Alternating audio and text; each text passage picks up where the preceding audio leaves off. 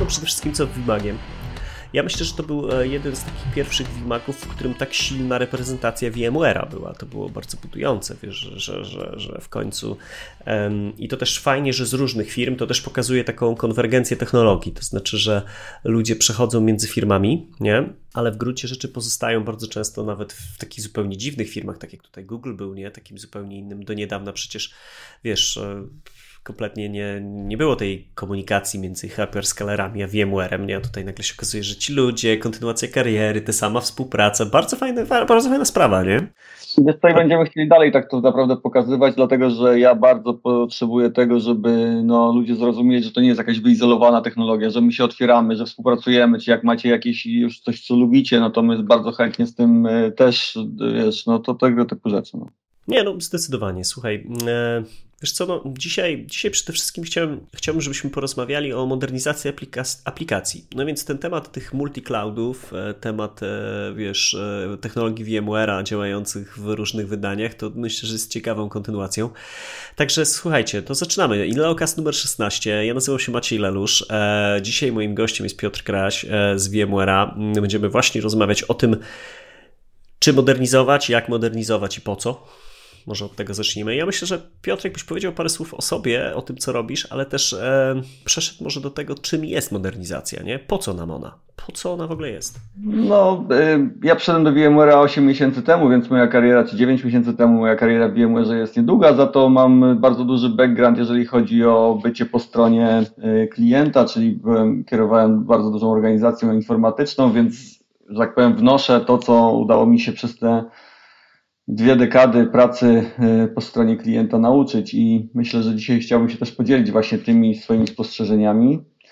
Co do aplikacji i modernizacji aplikacji, no jest to temat, który jest w tej chwili bardzo, bym powiedział, gorącym tematem, dlatego że bardzo wiele firm, szczególnie tych no, nowoczesnych, rozwojowych, postrzega aplikacje jako sposób na to, żeby stać się liderem w swoim obszarze albo żeby rzeczywiście być tym, no, yy, zyskać przewagę konkurencyjną na rynku. Tak naprawdę dzisiaj dzięki aplikacjom e, firmy zyskują w każdym obszarze, dzięki aplikacjom firmy zyskują przewagę.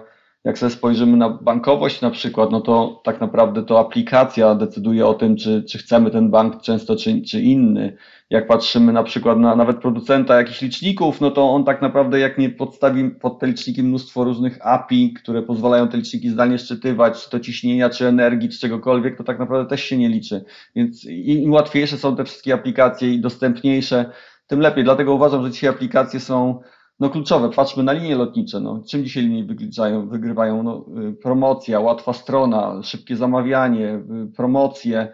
Bez tego dzisiaj naprawdę jest bardzo ciężko. Czyli tam no, tak naprawdę modernizacja aplikacji według Ciebie to jest e, tak naprawdę modernizacja y, w pewien sposób różnych procesów w organizacji że nie tylko jakby samej aplikacji, no bo wiesz, zrobisz fajną aplikację, z tyłu masz zardzewiały proces, nie, no to tam nie, na, nie nahandlujesz za dużo. To jest prawda, to czy tak naprawdę modernizacja aplikacji to jest sam koniec pewnego, pewnego cyklu, albo może inaczej. Jest to, to wszystko jest spięte, to znaczy mamy dzisiaj organizację, która ma swoje produkty, ma swoje cele biznesowe i swoją strategię no ale ta strategia zawsze jest związana z klientami, więc na koniec dnia musimy mieć jakiś connect, czyli my musimy tą, nasze pomysły przekuć na aplikację, która pozwoli nam związać klientów i mieć bezpośredni dostęp do tych klientów, bezpośredni feedback od tych klientów, bezpośrednio też spływały z tej aplikacji zamówienia czy potrzeby tych klientów, żebyśmy rozumieli, co oni chcą. E, więc te aplikacje dzisiaj muszą ewoluować niezwykle szybko i muszą tak ale pod spodem oczywiście musi być proces. No jeżeli biznes jest, tak jak często są takie śmieszne obrazki, że frontend jest piękny i wygląda jak milion dolarów, a od tyłu na sznurki jakieś powiązane machinerie, które nie działają, to, to, to nie jest te, te dobre rozwiązanie. Zdecydowanie. No właśnie, może tutaj wiesz, warto by było e, powiedzieć o tym, yy, jakie elementy, no bo VMware przychodzi pewnego rodzaju mm, może nie z nowym dla siebie elementem portfolio, ale jednak e, rzeczą, która jest trochę z mojej perspektywy, kiedy pracuję z VMware'em od wielu lat, to um, pojawiła się nowa rodzina produktów, czyli ten mod application modernization, nie? To znaczy, tak jak kiedyś, wiesz, aplikacja była tylko albo może aż elementem, który nosiły, nosiła wirtualizacja na sobie, nie? Ale ona zawsze przychodziła gdzieś skądś Czyli myśmy dostawali dobro inwentarza, nie jako powiedzmy architekci czy inżynierowie, nie? A teraz jakby VMware dostarcza, rozumiem, elementy, które pomagają tą aplikację modernizować, tak? Bo, bo to w tym no jest jakby ta rzecz. Tak, tak. No my jakiś czas temu zauważyliśmy, że e, no, wirtualizacja, już nawet najlepiej pojęta, to już nie jest to, to, czego poszukujemy, bo tak naprawdę e, no, gdzieś nad tą wirtualizacją jest ta wartość biznesowa, czyli nad wirtualizacją są aplikacje i tam jest ta wartość biznesowa. No więc VMware postanowił zainwestować kilka lat temu już i to rozwijamy e, no, w tą technologię, która się no, w mikrosegmentację, w mikro, przepraszam, e, w konteneryzację i w, no, w tą całą technologię związaną z Kubernetesem. Tak naprawdę to jest coś takiego, że Kubernetes, czyli e, wszystko, co się dzieje wokół Kubernetes. Kubernetes jest taką warstwą, kolejną warstwą, można powiedzieć, pośredniczącą, czyli na warstwie infrastruktury jest Kubernetes, a na tym stoją aplikacje. I ten Kubernetes tak oględnie rzecz biorąc, ma spowodować to, żeby zespoły deweloperskie lepiej i szybciej mogły współdziałać z infrastrukturalnymi zespołami w zakresie dostarczania im potrzebnych zasobów, mhm. ale też, żeby tam to całe kółko y, bezpieczeństwo, to całe kółko bezpieczeństwa wokół tego też się zamykało, no bo zawsze dzisiaj to bezpieczeństwo jest bardzo ważne. Czyli mówimy coś takiego, dostarczamy warstwę y, Tanzu, czyli to jest nasza nazwa dotycząca całych portfolio rozwiązań z Kubernetesem, a to całe, a to całe, tak jak mówimy, to są procesy, które pozwalają organizacji szybko budować kod, e, testować ten kod, sprawdzać ten kod, że jest bezpieczny, podpisywać ten kod, uruchamiać ten kod w dowolnym, można powiedzieć, środowisku kubernetesowym. No właśnie, wiesz co, bo, bo ważna, ważną rzecz powiedziałeś, bo jakie są elementy, wiesz, to jest dla, chciałbym też o tym dzisiaj trochę porozmawiać, czyli jakie elementy są niezbędne do tego, żeby ta modernizacja, która da nam potencjalnie przewagę technologiczną poza zmianami organizacyjnymi od strony technicznej, e, się udała. Powiedziałeś Kubernetes. No jest to słowo, które otwiera teraz w zasadzie każde drzwi. Nie? E, druga strona powiedziałaś podpisywanie obrazów, czy tam podpisywanie kodu, um, pewnie jakieś rejestry. Tak. Jakie elementy ty widzisz w portfolio tego w zasadzie tanzu, które przychodzi z tym całym towarem, nie? Co tam mamy? Och, to, może zacznę od tego, że przede wszystkim jest to coś, co ma spowodować, że developer, tak naprawdę to jest mhm. wszystko skonstruowane pod developerów. Developer dzisiaj to jest niezwykle cenny zasób każdego przedsiębiorstwa i chcemy, żeby developer się skupił na programowaniu, czyli tak naprawdę dajemy mu platformę, e, gdzie on już od samego początku może bardzo szybko wystartować, czyli e, może sobie, do, po pierwsze, może korzystać ze wszystkich zasobów, które są w internecie, jeżeli są różne repozytoria kodu, z internetu, to on może sobie dowolny, znaczy nie dowolny, ale no może sobie pobierać te mhm. repozytoria kodu, które są w danej organizacji do, do, dopuszczone i zweryfikowane. Czyli jeżeli chce korzystać sobie z MySQL-a, chce sobie korzystać z jakichś e, silników y, y, uczących się y, machine learningowych, chce korzystać z silników dotyczących komunikatów, chce korzystać z jakichś już gotowych bibliotek, to ma do tego pełen dostęp. Do tego gwarantujemy, dajemy coś takiego, co się nazywa Spring, czyli że ma już takie predefiniowane elementy, że na przykład stronę www jak buduje, czy buduje jakieś aplikacje, mhm. to już może sobie korzystać z gotowych template'ów i je pobrać. Później jest cały, całe pisanie i testowanie tego kodu jest robione, czy znaczy pisanie oczywiście robi człowiek, ale później już kompilacja tego kodu, testowanie tego kodu, sprawdzanie mhm. pod kątem bezpieczeństwa, to jest wszystko zautomatyzowane i zgodne z tym, jak sobie organizacja to zaprojektuje, czyli jeżeli są pewne wymagania bezpieczeństwa, że na przykład dopuszczamy takie systemy operacyjne, a innych nie dopuszczamy, takich biblioteki dopuszczamy, a innych nie, to, to, to się dzieje. Do tego testujemy też ten kod od środka, czyli mamy wtyczki, które powodują, no bo skoro sobie wybieramy kod z internetu i ten kod może napisał go ktokolwiek, to chcemy być pewni, że tam nie ma żadnego złośliwego oprogramowania, żadnych złośliwych backdoorów, więc to testujemy i antywirusowo i są odpowiednie silniki, które to testują.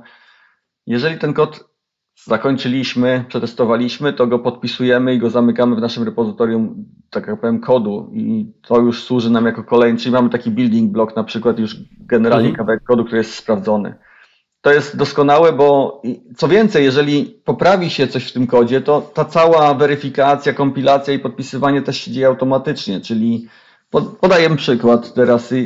Używamy biblioteki. E, w naszym, to ta biblioteka jest, nie wiem, to niech to będzie jakiś na przykład silnik bazodanowy, używamy jakiegoś silnika mhm. bazodanowego.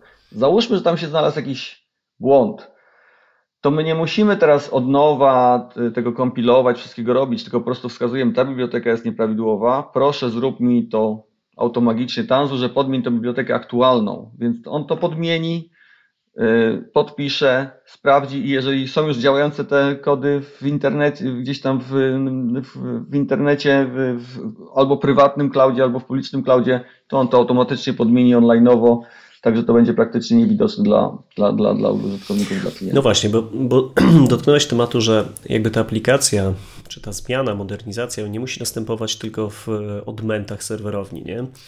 To znaczy, że no. też to się może dziać w chmurze i to jest też ciekawy element portfolio VMware'a, bo jeszcze do niedawna, powiedzmy takiego niedawna, sprzed pięciu lat, e, do którego wszyscy się mocno przyzwyczailiśmy, VMware był tak naprawdę softem, który istniał, rozwiązaniami, które istniały w on-premie, nie? Natomiast Natomiast teraz myślę, że o tym warto powiedzieć, jakby ta, ta historia, ten customer journey się trochę rozszerzył, nie? bo no zdecydowanie. Znaczy, ten programista ciągle... chce programować, nie?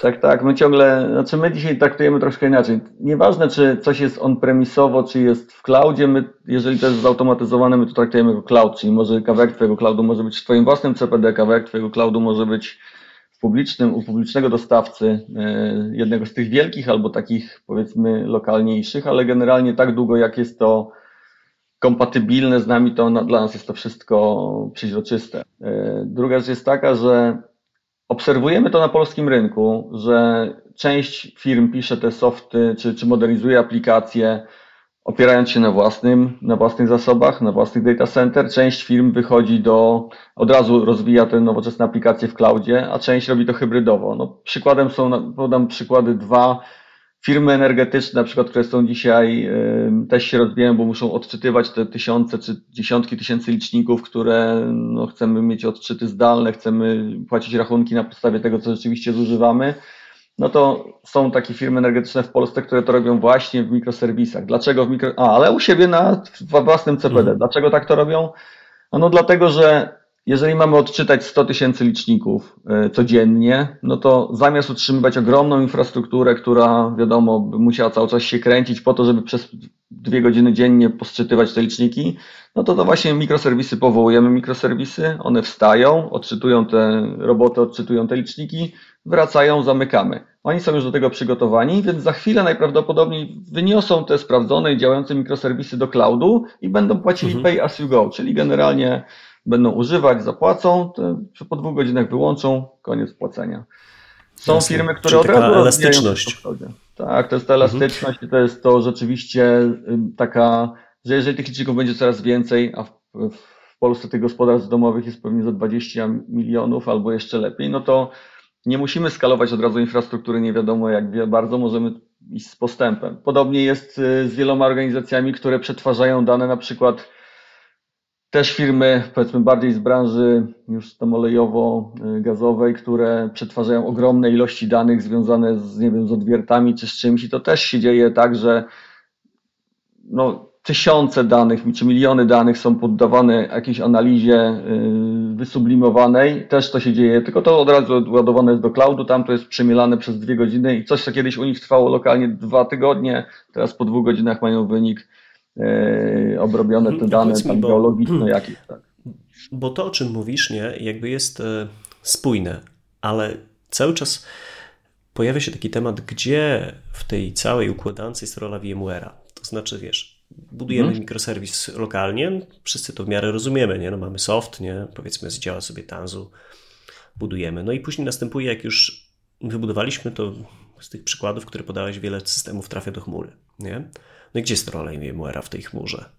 No właśnie my robimy to tak naprawdę, że z punktu widzenia organizacji, czy to, czy to deweloperów, czy SUSP IT, czy security, to gdzie ten serwis się uruchamia jest tak naprawdę zupełnie, może nie, nie zupełnie przeźroczysty, ale tak naprawdę to my decydujemy o tym, czy to się ma uruchomić u nas online, e, on-premise, mhm. czy to ma się uruchomić u tego, czy u innego dostawcy, czy na innym kontynencie. To my tak naprawdę o tym decydujemy i dla, jeszcze raz powtarzam, jak ten kod jest napisany zgodnie z, no, z zasadami, czy, czy z, z pryncypiami Kubernetesa, które, czyli takim rzeczywiście Kubernetesem, a nie jakimś bardzo tam z, skustomizowanym Kubernetesem, czyli powiedzmy tak, jeżeli to jest zgodne z Kubernetesem, uruchomi to do dowolnym klastrze Kubernetesowym u dowolnego dostawcy y, cloudu i my robimy to, że możemy te workloady czy te mikrosegmenty przerzucać sobie dowolnie w internecie i uruchamiać no je, katować i gasić jak potrzeba.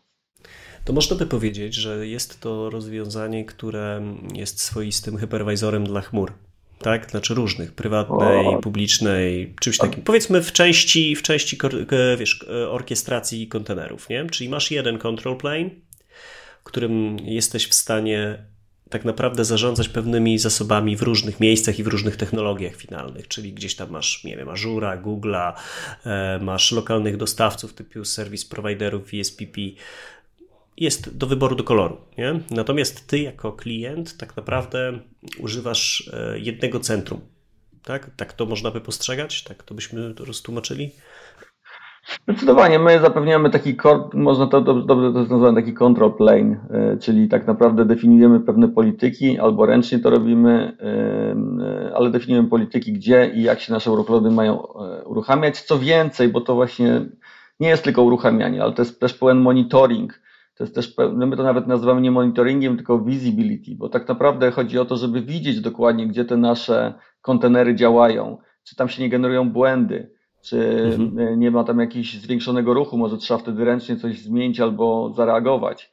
Podam przykład, bardzo istotnym czynnikiem jest jak, bo to, jak, jak firmy wypuszczają nową grę czy nową aplikację, bo to już o grach, aplikację, bank wypuszcza nową aplikację to te pierwsze minuty są krytyczne, dlatego że jak wychodzi nowa wersja aplikacji, ludzie pobierają tę aplikację, więc widzimy zwiększony ruch. I teraz trzeba obserwować, czy ta aplikacja prawidłowo działa, czy nie pojawia się za dużo błędów. Musimy od razu to wiedzieć, bo jak ta nasza nowa wersja aplikacji złapie za dużo tych pojedynczych gwiazdek, czyli jej rating spadnie, no to jest fatalnie, więc co wtedy robimy? No widzimy, że jest źle, możemy wycofać tą nową wersję aplikacji, to wszystko się dzieje online tak naprawdę, możemy zahamować tą nową wersję naszej aplikacji powiedzieć sobie, ok, nasze testy widocznie źle coś zadziałały, poprawić i znowu się ją wypuścić, czyli nie dopuścić do czegoś takiego, że my się dowiemy, że aplikacja działa źle albo że są jakieś błędy po tym, że mamy bardzo niskie ratingi. I to jest na to tak naprawdę pierwsze pół godziny uruchomienia nowej wersji aplikacji. Trzeba działać niezwykle dynamicznie. Okej, okay, czyli trochę tak przechodząc do takiego podsumowania tej naszej części, powiedzmy, o której rozmawialiśmy. Modernizujemy aplikację po to, żeby uzyskać pewną, no, przewagę konkurencyjną. Powiedzmy, to jest jeden z celów. Nie? Taki powiedzmy, że tak powiem, dość łatwo wytłumaczalny dla biznesu. Nie? E, oczywiście też e, jakąś tam excellence operacyjny, nie? no bo to też jest kwestia tego, że gdzieś tam przy zarządzaniu dużą pulą aplikacji no, w środowiskach konteneryzacyjnych można to, to, na nowo ustandaryzować, bo czasami, że tak powiem, standaryzacja w środowiskach legacy jest Yeti, nie? Czyli wszyscy o niej mówią, ale wykonanie jest dość absurdalne, nie? No i dobra, czyli robimy te dwie rzeczy. VMware tutaj wychodzi nam z możliwością postawienia tego w, na swojej platformie, która pozwala na to, żeby elastycznie rozrzucać to między zasobami, które dzisiaj są w strategii IT. No ja myślę, że do tego by było można zacząć, bo to też istotne jest, że bardzo często pojawiają się teraz strategie IT go to cloud, nie? Albo cloud tak. first, albo coś takiego. Natomiast bagaż technologiczny, który istnieje w firmie jest na tyle duży, że taki, wiecie, przełączenie wajchy jest marzeniem. Nie? Strasznie trudnym do zrealizowania, więc on jest procesem, który programem, który trwa też niejednokrotnie lata. Natomiast rozumiem, że przy, przy narzędziach, które daje VMware, można po prostu wejść w pewnym stopniu tu, gdzie jesteśmy teraz, i później stopniowo przechodzić w tym cyklu życia tej aplikacji, który tam, tak jak mówisz, nie wiem, kolejny release, sprawdzenie, e, na przykład w stronę dostawcy cloudowego, albo z drugiej strony pozostawić sobie plan B zejścia z dostawcy cloudowego, czyli tej repatriacji, nie w stronę znowu data center, bo to też temat rzeka, nie? który gdzieś tam się coraz częściej pojawia. Okej, okay. no dobra. Use może, case, może, tylko, może tylko opowiem, bo y, to, co mhm. powiedziałeś, jest bardzo ważne, czyli wiele firm próbuje jakby bez naszego, y, bez naszej, bez naszego rozwiązania Tanzu y, czy rozwijać aplikacje i do pewnego momentu to się czasem udaje, bo tak naprawdę mając odpowiednio duże zasoby e, opera, znaczy służb IT, które potrafią zainstalować te serwery, skonfigurować te, i później utrzymywać te kolejne wersje Kubernetesa takiego e, open source'owego, mogą to robić, ale w pewnym, przy pewnym poziomie dojrzałości albo ilości tych aplikacji biznesowych i krytyczności tych aplikacji biznesowych pojawia się natychmiastowy problem, mianowicie jest, y, Kubernetes jest open source'owy, więc co, rusz pojawiają się nowe wersje. Tam są rzeczywiście pewne konektory, czy, czy pewne wyjścia do bibliotek są też się zmieniają. Trzeba wyciągać nowe biblioteki. To wszystko, utrzymywanie całego tego środowiska samemu, no jest możliwe, ale z doświadczenia światowego i polskiego również, no nie będę podawał tych przykładów negatywnych,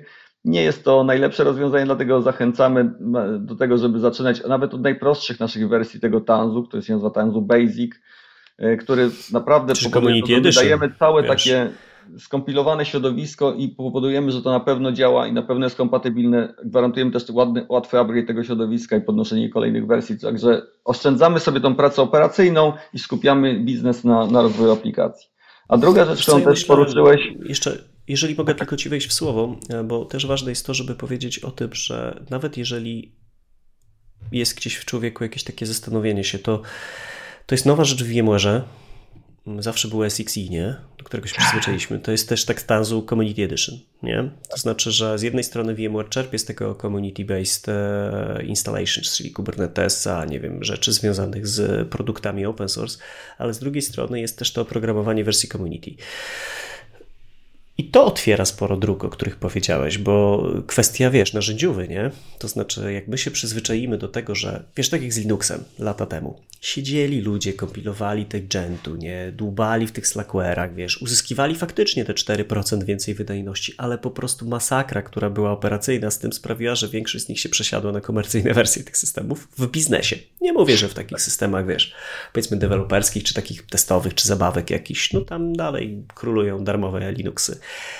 Ale co jest ważne i myślę, że ważne, żeby to właśnie wybrzmiało, bo wielu ludzi o tym nie wie, że też istnieją właśnie wersje powiedzmy community, czyli bezpłatne, e, które no nie oferują supportu, mają trochę mniej funkcjonalności, ale można zacząć i zobaczyć to, no właśnie nasza wersja nie trzeba community, się męczyć. Tak, nasza wersja community, czyli y, Tanzu Community Edition jest akurat najszerszą wersją, czyli tam są wszystkie nasze zabawki, które posiadamy w otwartej wersji, więc y, na próbę, zainstalowanie, sprawdzenie i nawet rozwój, bo przecież może y, dowolna organizacja może brać tą Community Edition, właśnie wyszła nawet wczoraj nowa wersja, y, można sobie ją zainstalować i naprawdę korzystać. Wszelkie nowe rzeczy, które my publikujemy są najpierw publikowane w Community Edition. Community Edition traktujemy jako też takie pole testowe na żywo, że wszyscy nasi użytkownicy naszej wersji all over the world mogą tam powiedzieć, jak co nie działa albo co działa i dopiero wtedy w późniejszym terminie przekształcamy to w wersję e, komercyjne, ale tak, jest taka wersja i można spokojnie z tego korzystać. Zachęcam. Wiesz, e, Piotr, bo też jest ważna rzecz, że mi się wydaje, że właśnie te Community Edition, one e, akcelerują rynek, bo przynajmniej w dzisiejszych czasach, kiedy ludzie się przyzwyczaili do open source'u w wersji open source, nie? To znaczy, że wiesz, jest ta wersja jak Linuxa jakiegoś, która jest tam powiedzmy community i jest wersja płatna, w której masz support.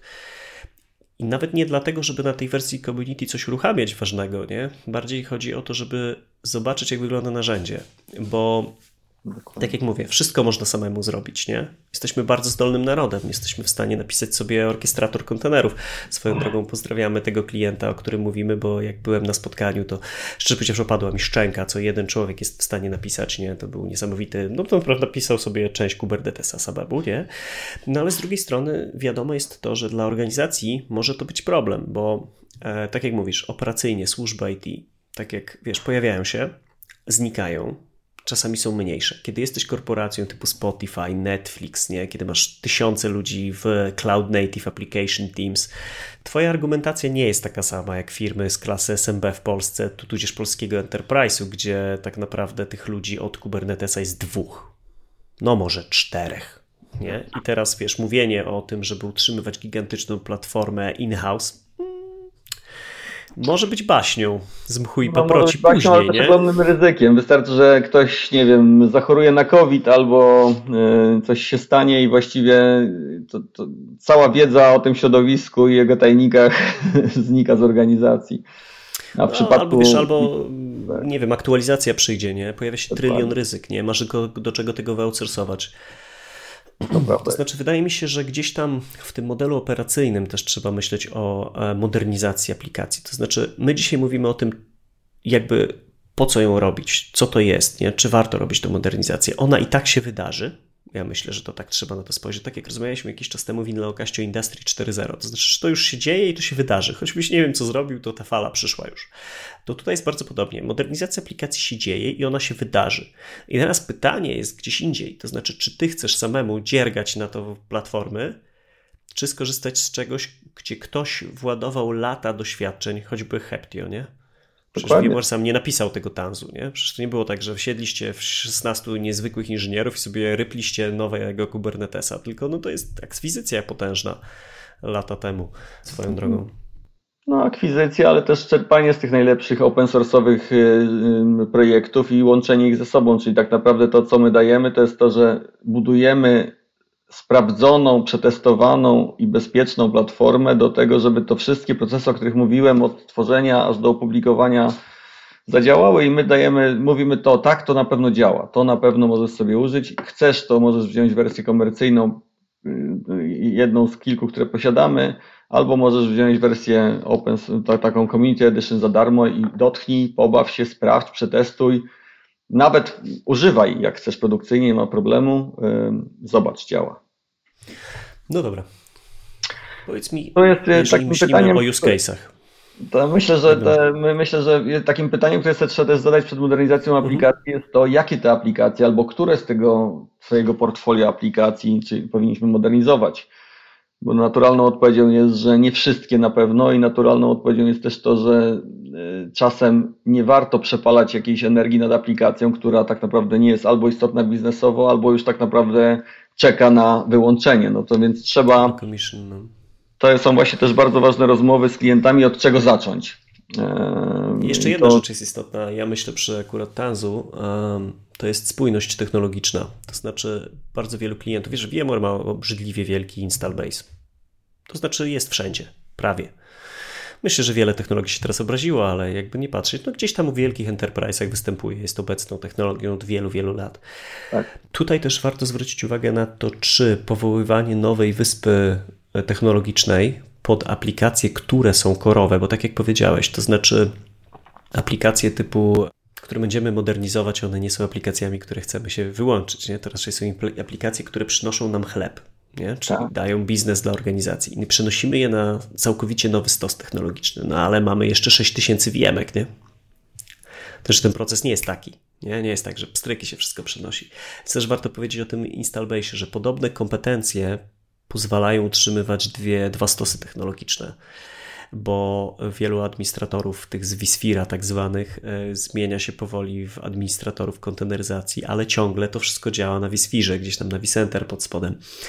I ja myślę, że to jest też istotne, bo mamy wielu klientów, którzy tworzą nową wyspę, nie? No i się okazuje, że do tej nowej wyspy trzeba nowy zespół, nie? Tego no, zespołu tu nigdzie nie ma, nie?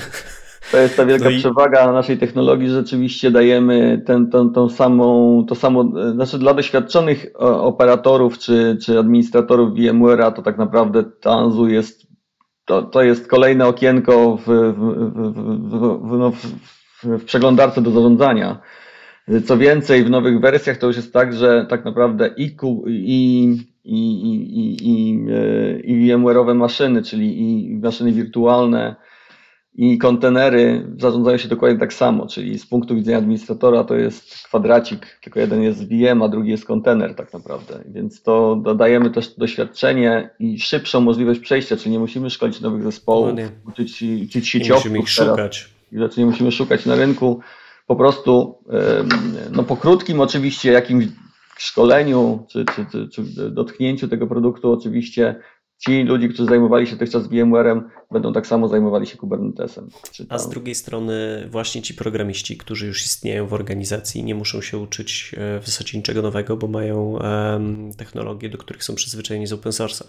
Tego wiesz, ja, ja, ja tego tematu dość często dotykam w naszych rozmowach jako architekci, że zastanówcie się nad tym, że to to jest tak, że ten miecz ma dwie, dwa ostrza, nie? To znaczy, z jednej strony będziecie musieli dać te szczęście programistom, żeby mogli produkować jak najszybciej nowe wersje oprogramowania, bo to jest produkt, który mają wytwarzać jak najszybciej. Po prostu nowe wersje, nowe funkcjonalności. Oni dostarczają po prostu tak. nowy e, software.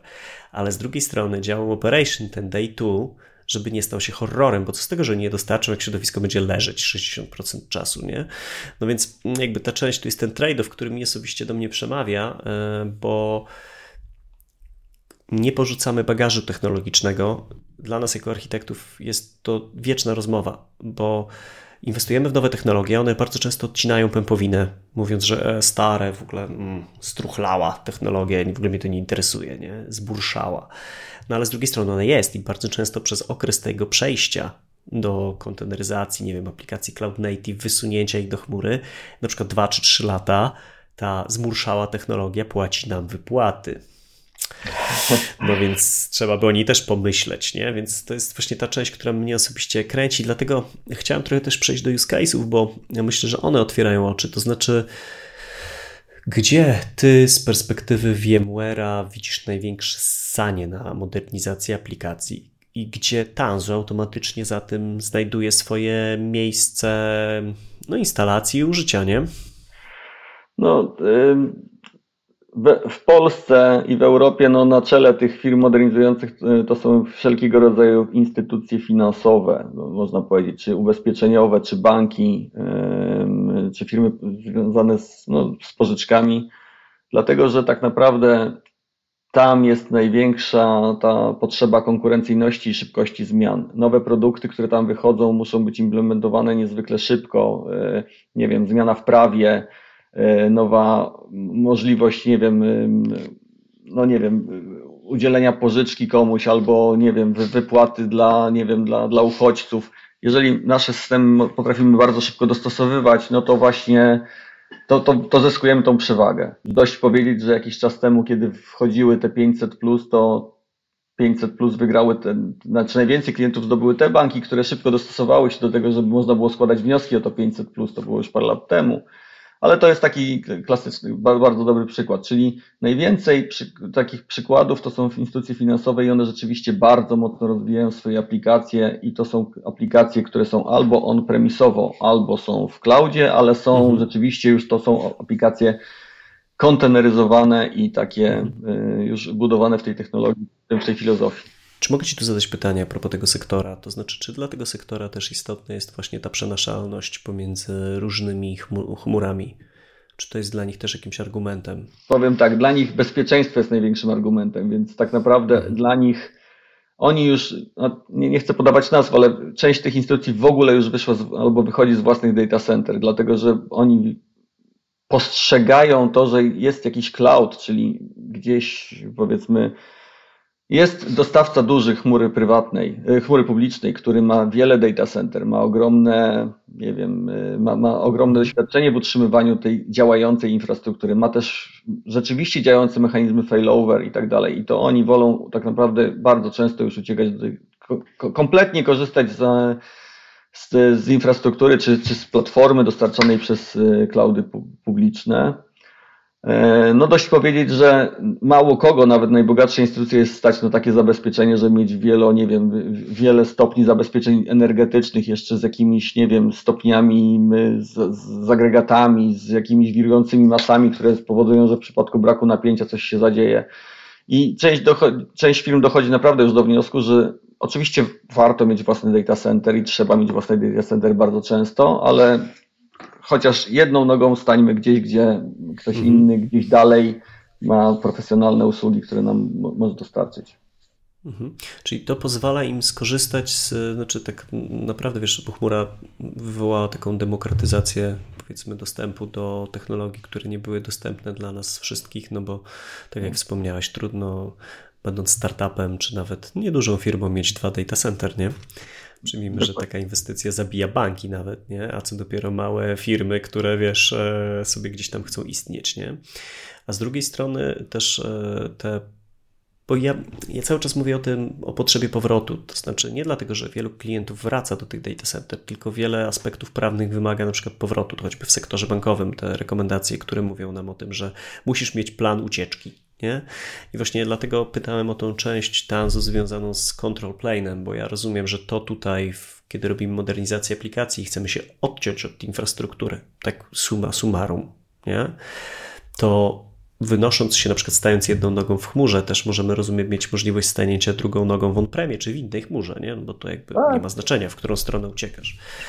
No dobra, czyli to, to jest to. A Inne doświadczenie, które mogę podać już trochę, może nie z rozwoju aplikacji, ale też z tego myślenia ciągle o uciekaniu do chmury publicznej, no to jest ta niestety rzecz, która się dzieje u nas, y, wojna za granicą. Tam na przykład y, wiele danych dotyczących związanych z instytucjami rządowymi w tej chwili uciekany jest do cloudu, dlatego że nawet jak mieli dwa doskonałe data center, czy nawet trzy doskonałe data center, no ale w takim przypadku jednak chcą te dane zabezpieczyć gdzieś dalej, gdzieś, gdzie no, nie istnieją granice, czyli tak naprawdę wynieść to do internetu, mhm. żeby to było bezpieczne. To jest taki, no, może negatywny przykład, ale generalnie też pokazujący, że czasem nawet najlepsze data center, nawet instytucji rządowych też nie są wystarczające. Mhm. No i wtedy warto mieć ten mechanizm, który to umożliwia, nie? Tak, wtedy jest ten mechanizm, tak jak właśnie... uciec, wrócić, dane mhm. nie zginą na pewno. Jasne. No dobra, a jakie przestrogi powiedz? Co byś powiedział tak z tych twoich doświadczeń, tych use case'ów polskich, czego... Ja też mam parę przykładów, ale chciałbym na początku Ciebie zanimować do tego, żebyś odpowiedział, co, czego się wystrzegać podczas jakby podejścia do modernizacji aplikacji i podejścia też trochę do modernizacji zarządzania infrastrukturą w związku z tym. Kiedy nie? Tak. E, myślę, że bardzo ważne jest to, żeby sobie firma odpowiedziała na początku na pytanie, e, jaki jest ich cel biznesowy tak naprawdę, bo nie robimy modernizacji aplikacji dlatego, że taka jest moda, ani że taki jest trend, tylko powinniśmy rozumieć, dlaczego tą modernizację aplikacji robimy. E, dobry, może powiem najpierw, co jest dobrym przykładem. Dobrym przykładem jest zacząć, czyli najpierw zacząć od czegoś, co nie jest największą naszą aplikacją biznesową, ani jakąś niezwykle skomplikowaną, tylko czasem może warto zacząć od skonteneryzowania czegoś nawet małego, zobaczyć jak to zadziała i czy to procesy nasze wewnętrzne też potrafią nas za tym nadążyć. E, z negatywnych przykładów to y, znam firmy, które sobie postanowiły po prostu, że będą chciały być cloudowe i po prostu brały aplikacje, y, robiły wielkie projekty typu lift and shift, czyli podnieść aplikację i postawię w chmurze i, i już.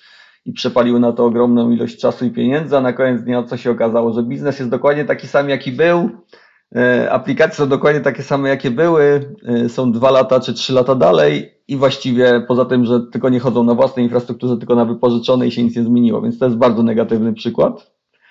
E, inny negatywny przykład jest taki, kiedy przenosi się aplikację bez, bez, bez, bez takiego planu, co się chce zrobić, czyli tak naprawdę bierzemy aplikację z ciężkim oraklem, z ciężkimi jakimiś tam pod spodem serwerami kolejek, przenosimy to do mhm. cloudu, a później się nagle okazuje, o, że to bardzo drogo wychodzi Dlatego, że po prostu workloady w cloudzie no nie są najtańsze i trzeba tak naprawdę dobrze zaplanować, co chcemy przenieść, zaplanować też, zoptymalizować przy okazji te aplikacje przy przenoszeniu, żeby to nie było tak, że po prostu u nas infrastruktura jak jest, to ona kosztuje ciągle tyle samo, czy ona działa, czy nie działa, kosztuje tyle samo. W cloudzie jest inaczej, płacisz za to, że ona się kręci yy, i im więcej się kręci, im więcej jest, tym tym trzeba tym zapanować. Więc bardzo ważne jest to, że takie firmy, które nie ustawią sobie odpowiednich KPI, czyli na przykład wyłączamy aplikację na noc, mhm. albo, albo budujemy takie mechanizmy, że ona się skaluje, ta aplikacja wraz ze wzrostem obciążenia i się składa, kiedy jest mniej tego obciążenia.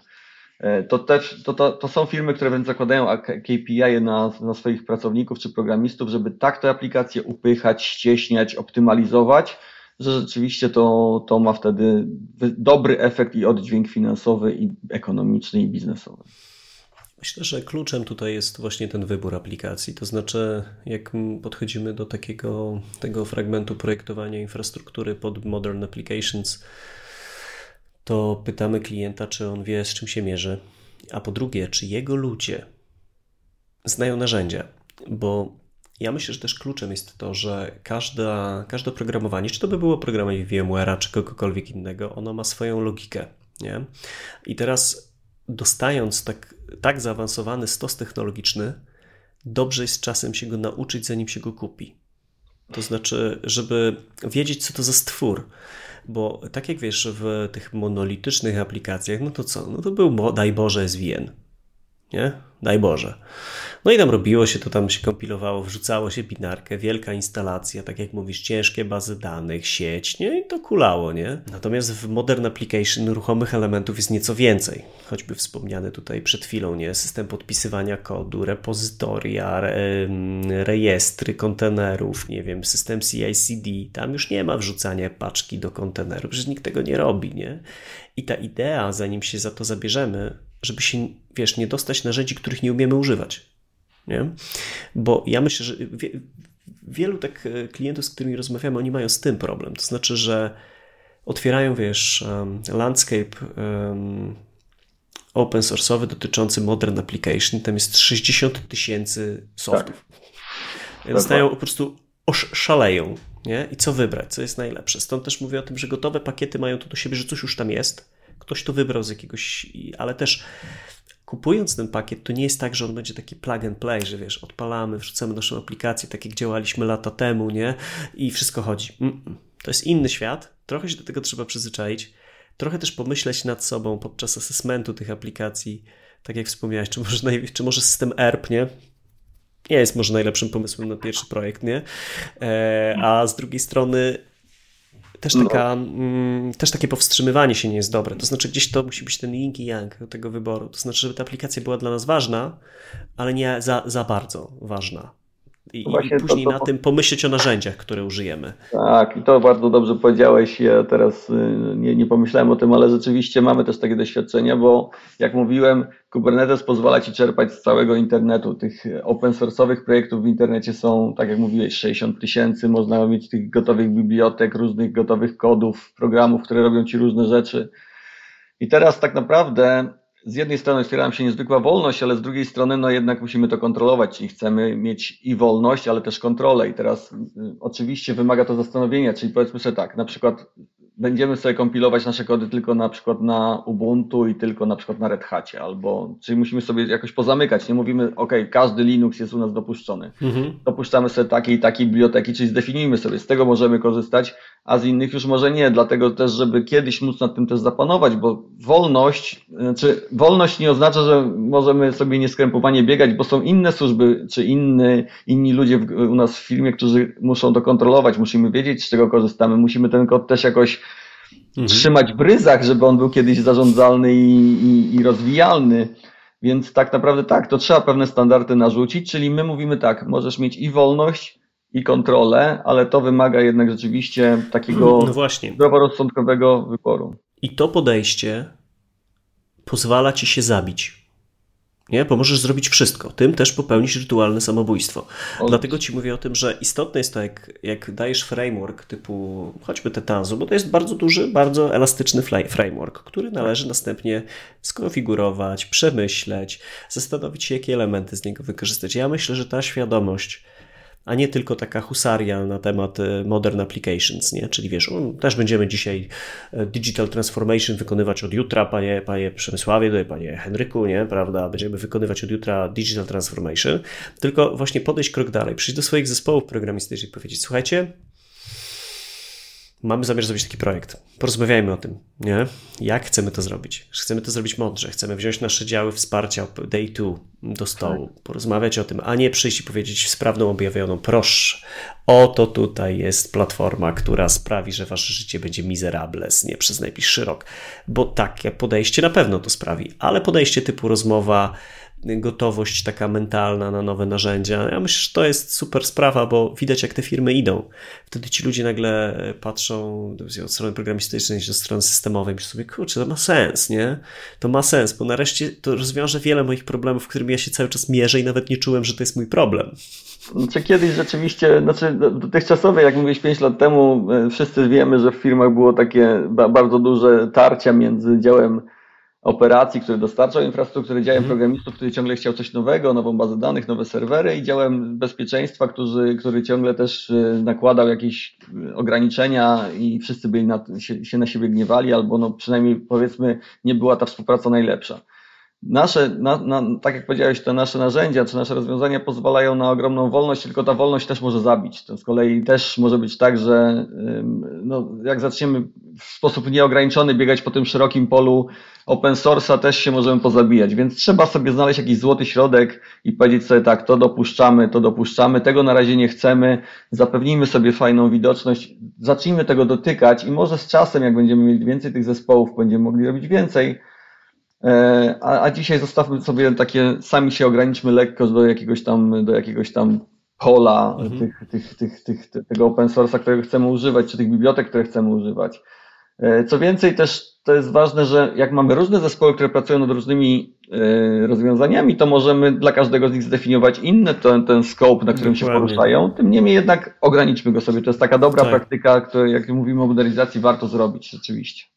No i myślę, że to e, przechodzić można tutaj też do tego pewnego rodzaju trendów, które są na rynku. To znaczy trendy są takie, że wolność, kreatywność przede wszystkim, no bo jednak programiści są pewnego rodzaju artystami, e, więc dajemy im narzędzia do no, pobudzenia tej kreatywności, ale z drugiej strony w ramach i, i to daje nam framework, czyli to, na czym ten control plane, na czym możemy działać.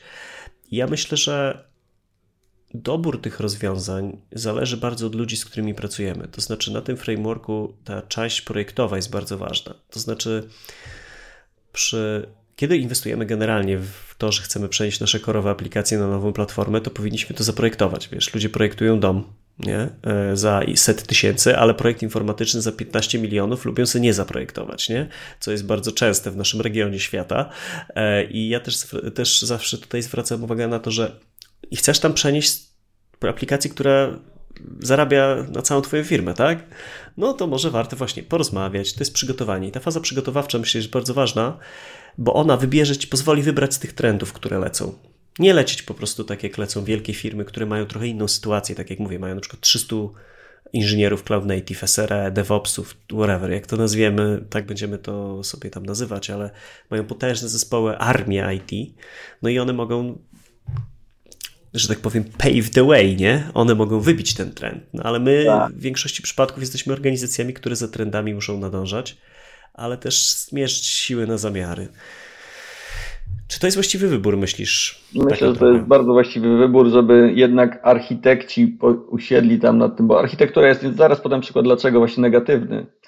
Architektura jest niezwykle istotna. Jeżeli od początku nie zaprojektujemy aplikacji, architektury tej aplikacji, nie powiemy sobie, jakie kontenery tam mają być i za co mają odpowiadać, jakie mają być API w tych kontenerach, czy jak chcemy, żeby te kontenery się ze sobą kontaktowały, czy tylko będziemy to budować bardzo dynamicznie, czyli powiemy sobie, jeszcze tu chcę się kontaktować, jeszcze chcę mieć takie API i inne funkcjonalności tego API, to możemy dojść do takiego czegoś, co też poznałem w jednej z polskich firm, bo konteneryzacja powinna polegać na tym, że są kontenery specjalizowane, one wykonują pewną funkcję e, i od, czyli powołane są, wykonują funkcje, się składają, albo no, generalnie mhm. muszą realizować jedną, jedną z rzeczy.